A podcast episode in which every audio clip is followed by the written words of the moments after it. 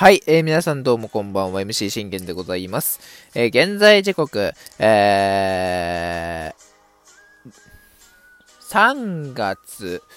7日火曜日、えー、22時51分となっております。信玄の全力絶叫ラジーというところで皆さん声もよろしくお願いいたします。この番組はオリファン歴11年目の私信玄がオリックスの試合の振り返りから、えー、ドジャースの試合の振り返り、そして気になったチーム情報、もろもろなど12分間で僕の思いの丈を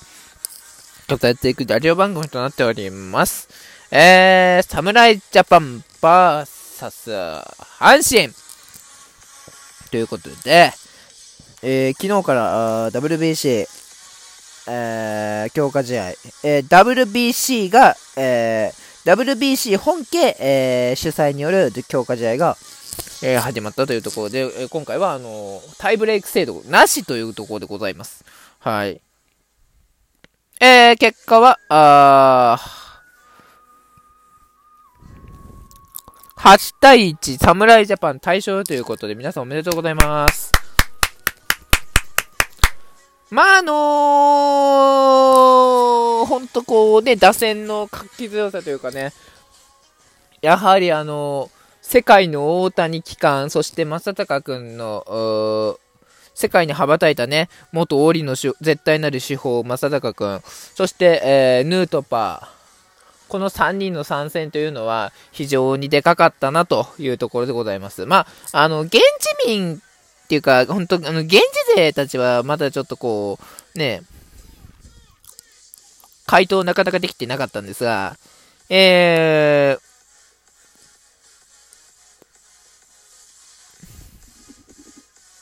うん。まあ、それでもこう、なお、おまあ、難しいというところには、あえー、変わりないというところでございました。まあ、ただ、えー、僕から言えるのであれば、まあ、あのー、これはもう、うん。本当素晴らしいね、えー、試合だったな、というところでございました。はい。えー、まあ、あのー、今回、というかね、えー、選抜からまずね、振り返っていきましょう。え、吉信。ね。僕のらの、まあ、オリの絶対なるエース。そしてもう、ラスボスになるべき男。世界にも羽ばたけれる男というところでございまして。はい。初回はね、えー、見事こう、無失点に、うん、切り抜けて、えー、行くんですけれども、まあ、それでもあの近本、鍋量とこうね、えー、ポンポーンとアウトを取るんですが、まあ、板山にヒットを許したのはちょっとなーっていうのは思ったんですけど、まあまあまあ、あのー、ね、吉野ブラスターっていうのは、まあ、大山を空振り三振取ったっていうことで、あの、出てたなっていうのはもうあの、分かったので、まあ、まあそうだよな。うん、吉信、全然、前回よりやれてるなっていうのは、あの、思ったっていうところですね。はい。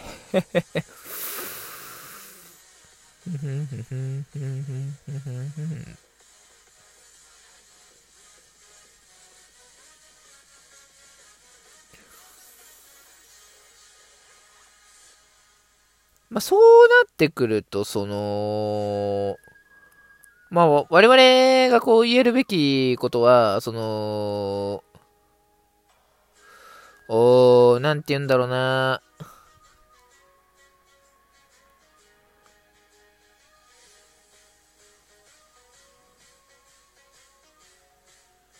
うん。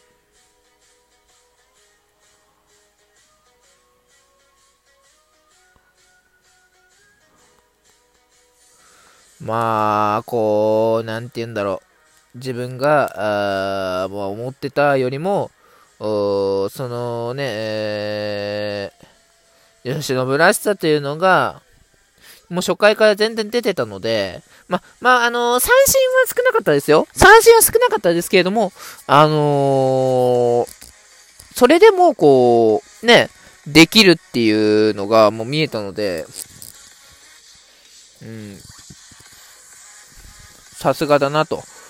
えー、思うんですよね。はい。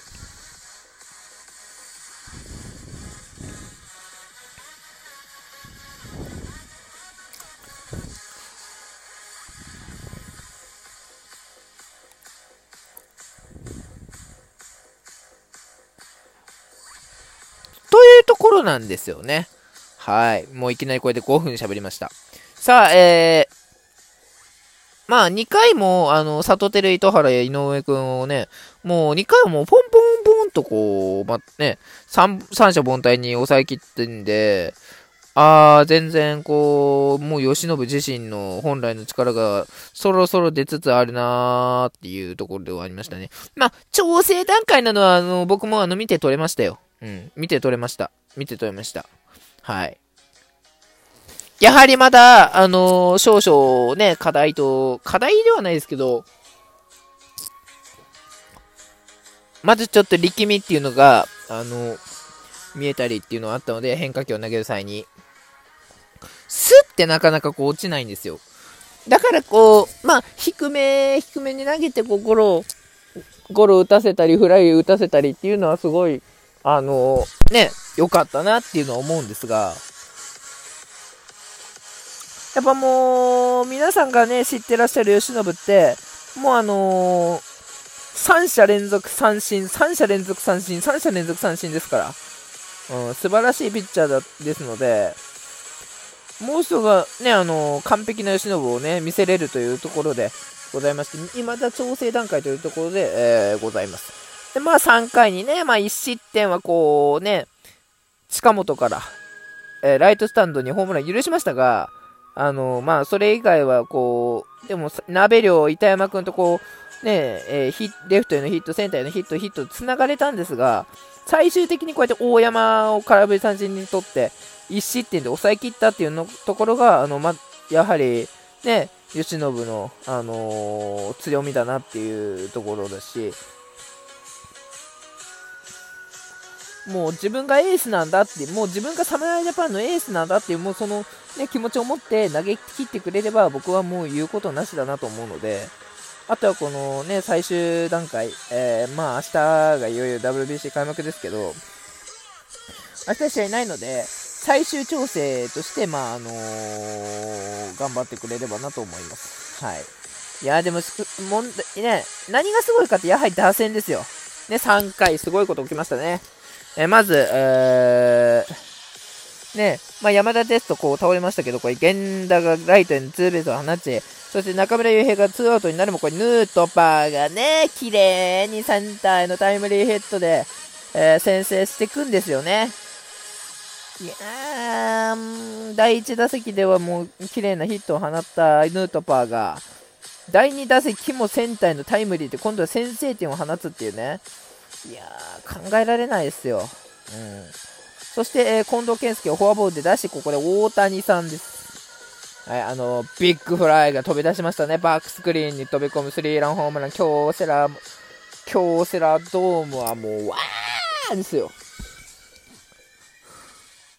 もう、大歓声もいいとこ。うん。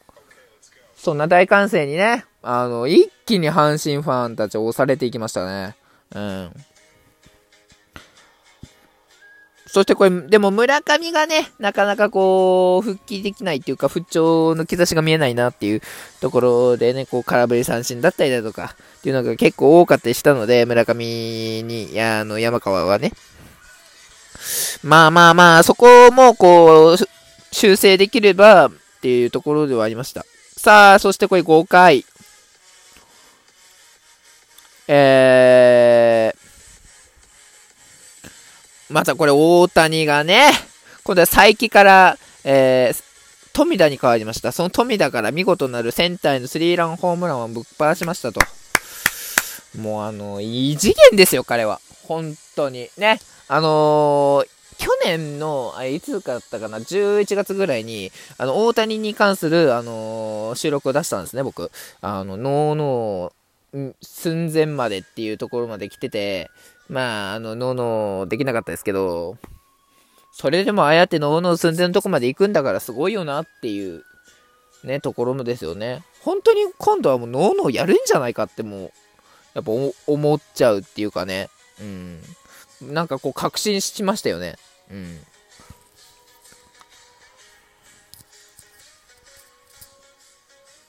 まあ、果たして大谷が中国戦投げるのか投げないのか、あのー、っていうところでなってくるんですよね。えー、朗希に託すのか、それとも大谷が中国戦は投げ、中国戦いきなり投げて、いきなり結果で示すのか、そしてね、韓国戦は誰で行くのかっていうところがまたこうね、系統も気になってきますから、あの、そこもね、こう注目してみていただければなと思います。まあ、吉信は、まあ、最終的に、お3回失点でマウンドを降りました。まあまあまあまあまあ、吉信、まあ、うん。まあ、調整段階なんでね。うん、全然調整段階です。あの、